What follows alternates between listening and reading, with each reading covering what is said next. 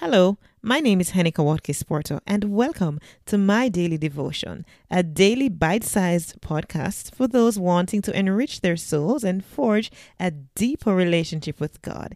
It is pure, unpretentious, and raw, which flows from the heart, fostering gratitude, peace, and a sense of abundance.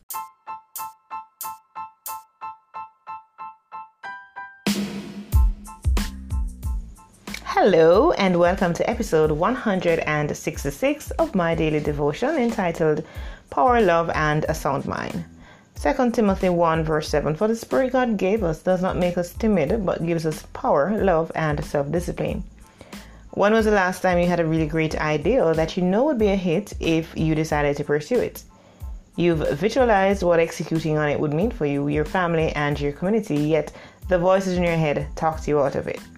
We've all experienced this unpleasant feeling about the threat of danger and peril, whether real or imagined. It is called fear. This crippling emotion is not of God. Whenever we feel that way, we must remind ourselves of what the Word of God says. Our Creator is love, and love casts out all fear. Let the love of God dwell deeply within you. It is this love that empowers you to be your best self. Don't cheat others of the awesome leader you are by holding back from them what only you can give. You are called to dominate your circumstances. Live boldly. Be confident as you've been given everything you need for your success. But you first have to believe it. Decide to grab the bull by the horns and do what is right according to God's will and purpose for your life. Let love reign within you instead of allowing fear to take root. Mighty God, because of you, I can step boldly into my authority. I pray that any hint of fear may be eradicated from my life. Allow me to face my fears with confidence in who you are. Let your love for me take precedence over any other emotions. In Jesus' name, amen.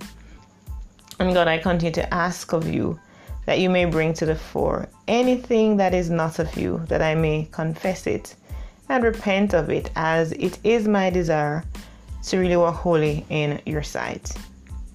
This has been my daily devotion. I thank you so much for tuning in. And remember, if you need a copy from this devotional, the, one I started reading about six days ago, it is from my newest book with my co author, Dr. Bernard A. Joseph. It's called According to His Word, and it's available on Amazon.com. So look for Henika Watkins Porto, and you will find it. It's co authored with Dr. Bernard A. Joseph. So, according to his word, um, give a copy to a friend. Who knows? You may very well bless them. Be happy today. Be blessed today. God bless you.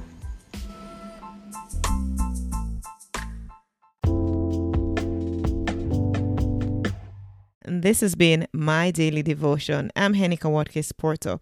Catch me at henikawatkins for all other things that I'm involved with. See you soon.